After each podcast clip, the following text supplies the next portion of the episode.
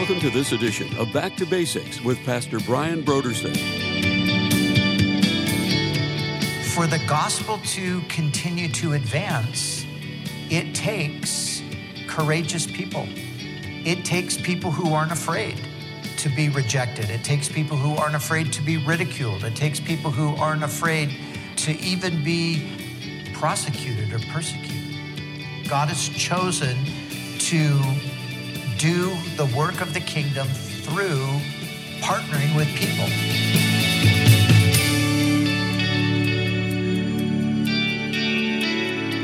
Today on Back to Basics, Pastor Brian continues his study in the book of Acts. Join us as Pastor Brian begins his teaching on Acts, chapter 5, verses 17 through 42, in a message titled The Unstoppable Good News of Jesus Christ.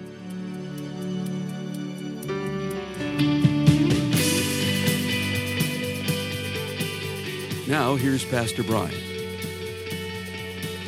The point, in many ways, of the, the book of Acts itself, and, and one of the things that I want to emphasize as we make our way through it, is the unstoppable nature of the gospel. And so, this is what we're going to highlight today, just to see how the gospel continues to go forward despite the opposition, despite the setbacks, despite discouragement, despite the sin, uh, all of those forces that are, are so often working against the advancement of the gospel, by God's grace, it continues to advance. And um, that's why we're here today. We're here today because the gospel has advanced all the way to us today.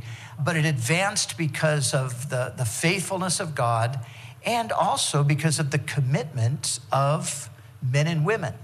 And so let's let's keep that in mind. And just as they were faithful men and women serving the Lord, preserving the gospel and passing it to the next generation, so we need to also be faithful men and women, preserving the gospel and passing it to the next generation so the, the work can carry on until the Lord returns. So let me just remind you that as we pick up here, this is the second time that the apostles have been arrested. Now, the first time, it seems that only Peter and John were arrested. Now it seems like all of the apostles were arrested, even though Peter is still the, the spokesman. Yet the word apostles seems to indicate that it, if not all of them, at least many of them were. And there would be those other 10 beside Peter and John at this point. So they've been arrested now, and we're going to look at the story and see what happens from this point. But the first thing I want you to note is that the opposition to them was what you might call state sponsored opposition. These were powerful forces that were against them. It was the high priest and the sect of the Sadducees the Sadducees were the really politically minded leaders at the time. They were, the priests were from the Sadducees, uh, but they were very much more power brokers than they were spiritual. They, they were not really spiritual at all. They, they were all about power. And so, with these men, you have, in a sense, you have the religious establishment and the powers of the state combined together. So they had this, you know, significant authority to persecute, to prosecute, to oppose, and you know, potentially to even stop the work from advancing. This type of thing still happens.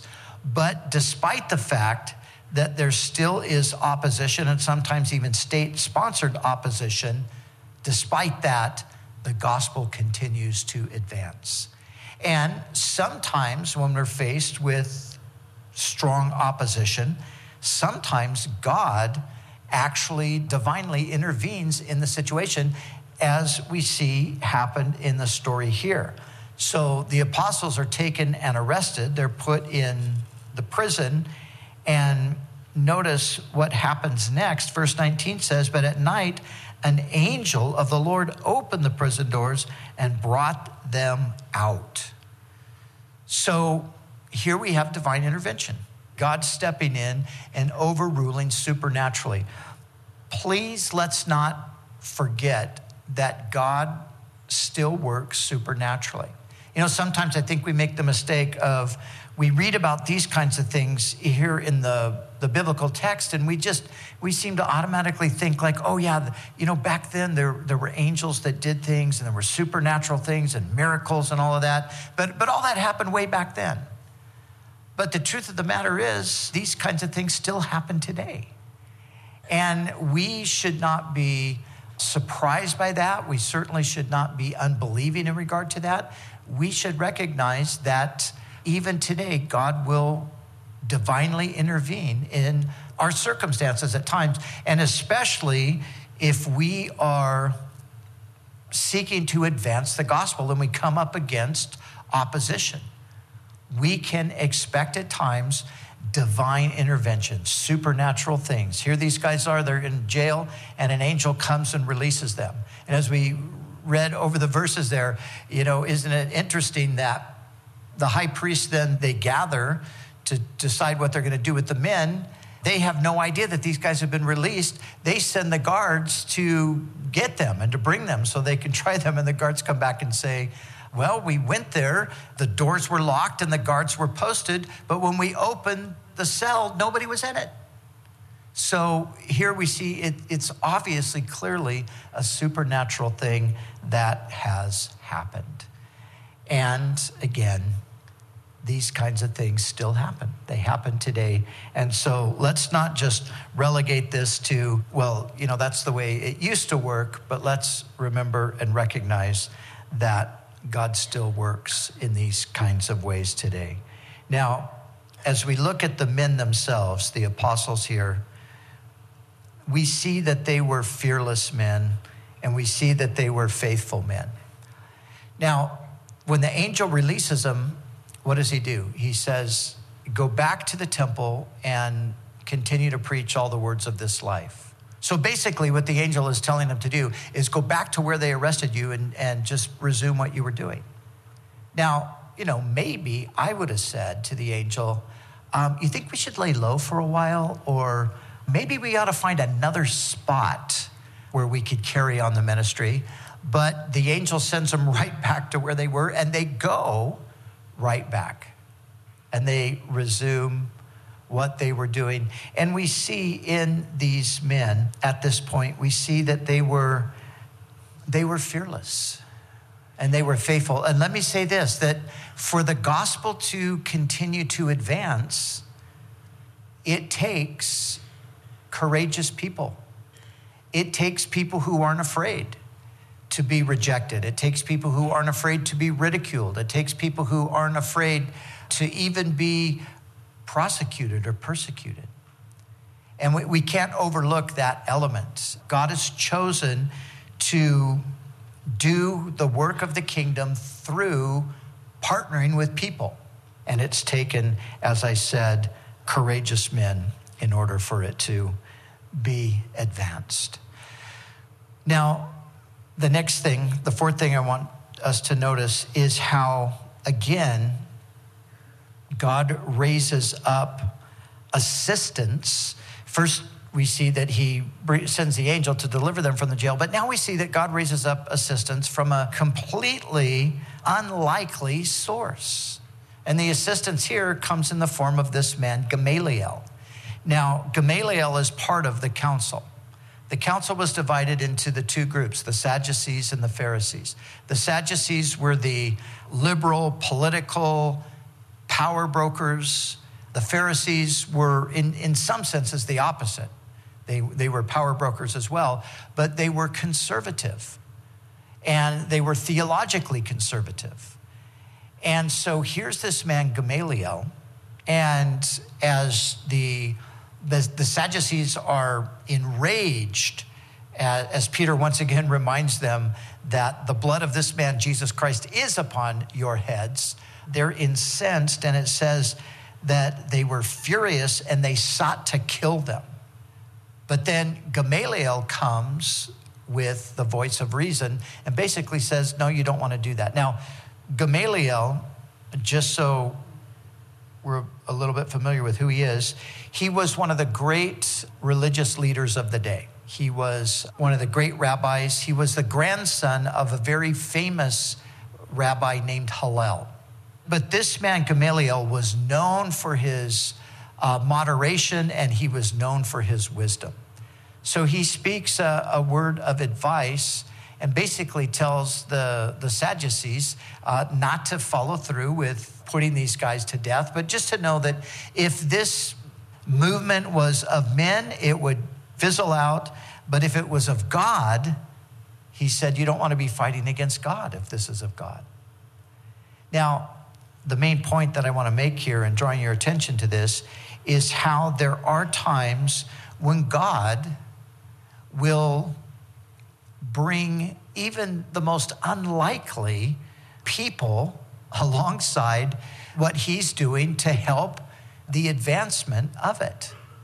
And, and this has happened over and over again, where you see in places, you see, like, on the one hand, you've got the you know the religious leaders opposing the work but then you see this other one who's coming alongside and saying hey now wait a second you know uh, we need to be careful here and he distracts them from their intended purpose of killing them and yet you would have thought that gamaliel would not have had advice uh, opposing their plan but you thought that he probably would have been in agreement with them and so even today, we find these kinds of things happening.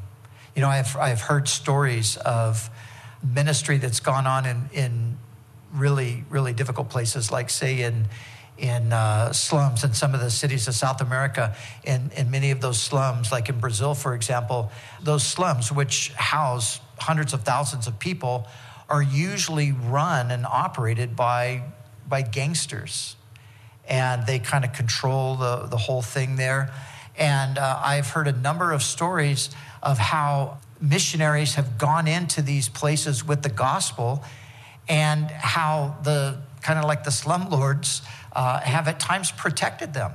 But it just shows us that God is able to raise up support or assistance or, or anything that's necessary for the gospel to advance even using sometimes people who would normally be opposed to the gospel and might even still be opposed to it in one sense, but for some reason they're, they're sympathetic.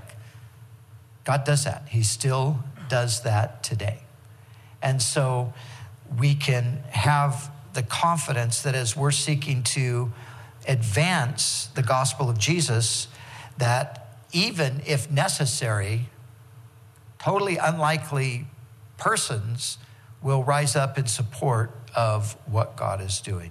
Now, these men, remember previously when they were arrested, they were warned not to speak in the name of Jesus, but they weren't punished. They were just warned and then they were released. Now, this time, they go beyond simply warning them. This time, they actually do punish them in that they take them and they beat them. And so, verse 40, and they agreed with Gamaliel. And when they had called for the apostles and beaten them, they commanded that they should not speak in the name of Jesus and let them go. So they departed from the presence of the council, rejoicing that they were counted worthy to suffer shame for his name. So far from having the effect that they expected the beating to have. Undoubtedly, they thought, okay, we're going to beat them this time. And in those days, if you received a beating, it was 49 lashes, or uh, excuse me, 39 lashes. And um, this was a strong deterrent because who in the world would want to have this kind of thing happen on any sort of a regular base? Uh, but these guys were not deterred. As a matter of fact, far from being intimidated, it says that they left rejoicing that they were counted worthy to suffer shame for his name. How could this be? Well, these men heard Jesus say these words Blessed are you when they revile you and persecute you and say all kinds of evil against you falsely for my sake. Rejoice and be exceedingly glad, for great is your reward in heaven, for so they persecuted the prophets who were before you. These guys heard Jesus say those very words, and now they're living out what Jesus essentially prophesied would happen. And they're rejoicing that they get this opportunity. And you know, here's the deal how could they rejoice? It's because they knew who the Lord was. And they knew that he had suffered for them. And Paul, when he's, he's talking to Timothy, his young helper and protege, and he says to Timothy, he says, Timothy, um, make a good confession, just as Jesus Christ made a good confession before Pontius Pilate. He says, Timothy, there's a, there's a day coming when they're going to call you before the authorities and they're going to ask you to renounce your faith. Timothy, make a good confession and remember the confession of Jesus Christ before Pontius Pilate. So that's what they did. They looked to Jesus. Jesus suffered for us. Jesus went all the way. Jesus gave his life on the cross. And so for them, it was like, Lord, thank you for this opportunity that we could suffer a little bit. Lord, you suffered for us. Thank you that we could just share a little bit in that suffering. That was the attitude that they had. But of course, that attitude was born out of their absolute conviction that Jesus was real and that everything he, you know, said and did and, and promised was, was all true.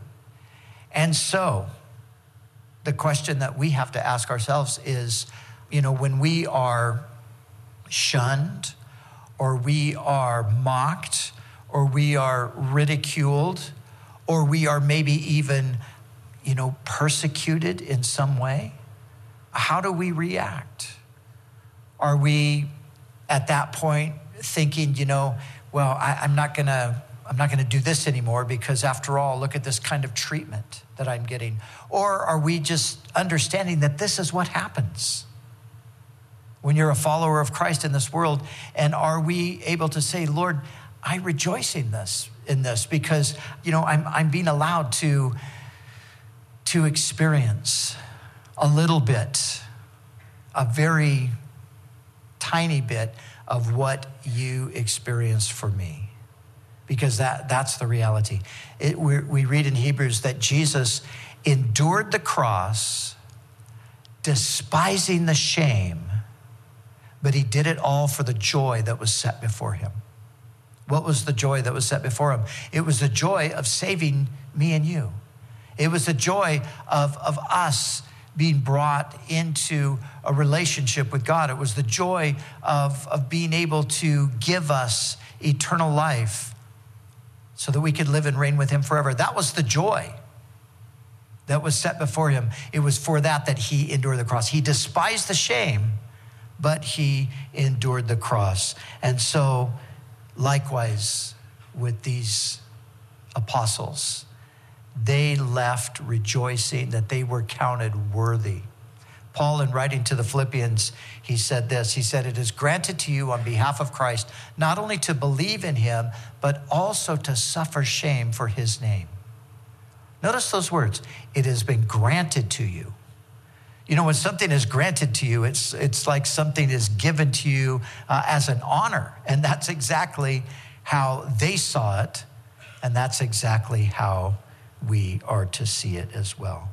Now, we see that this whole experience really did not faze them.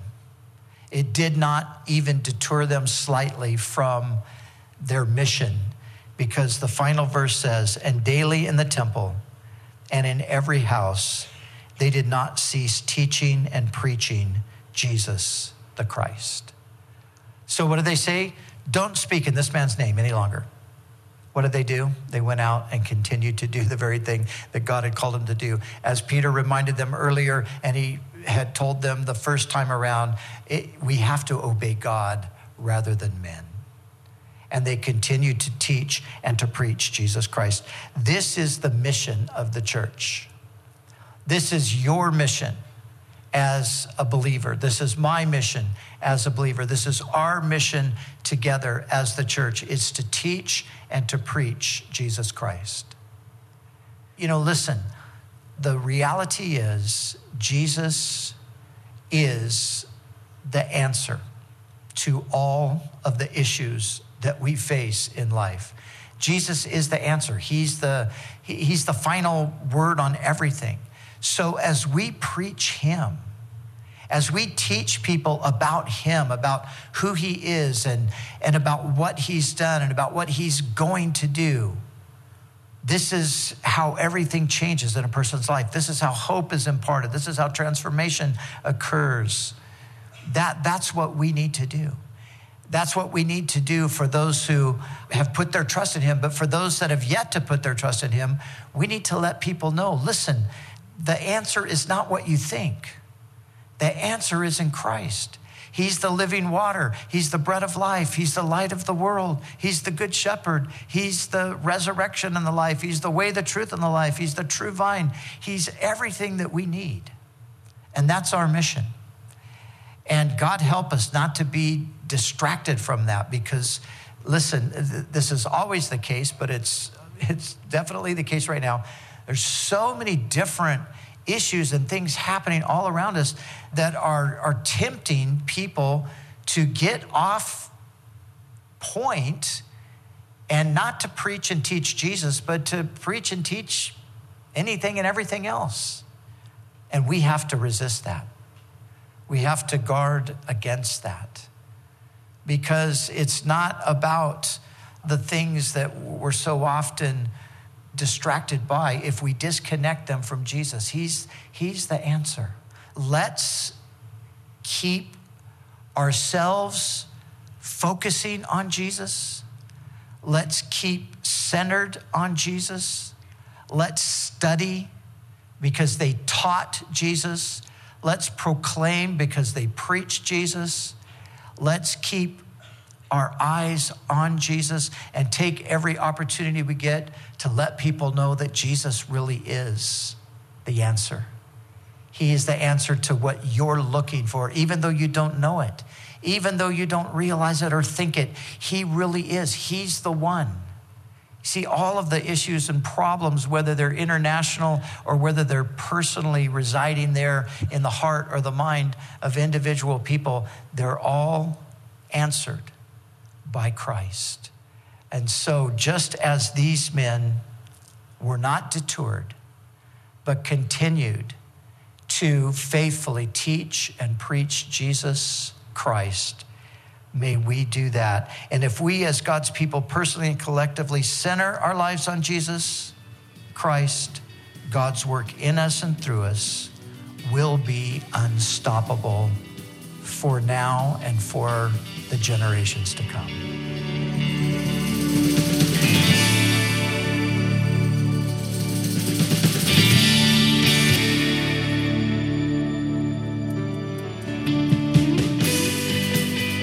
And now, let's join Pastor Brian in the studio as he shares about this month's resource.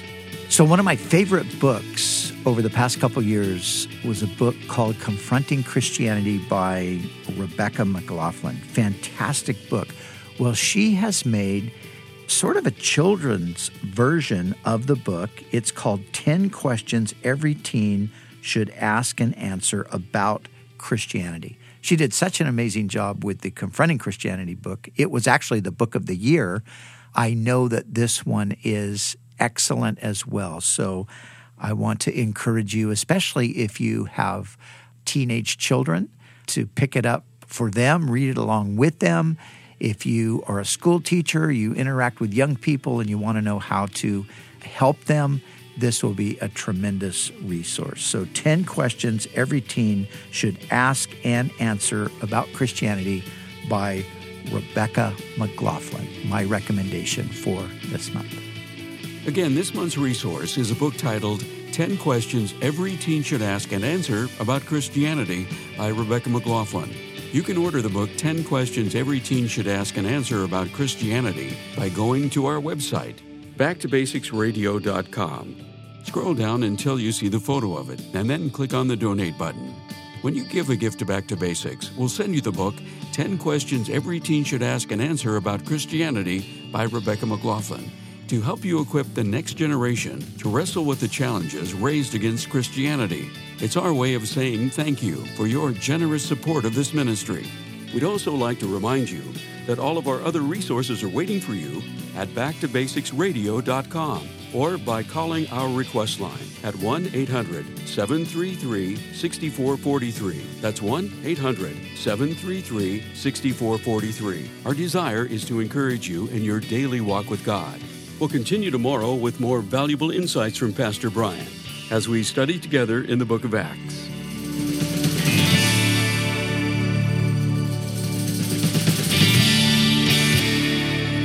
Back to Basics is the preaching and teaching ministry of Calvary Chapel, Costa Mesa, California.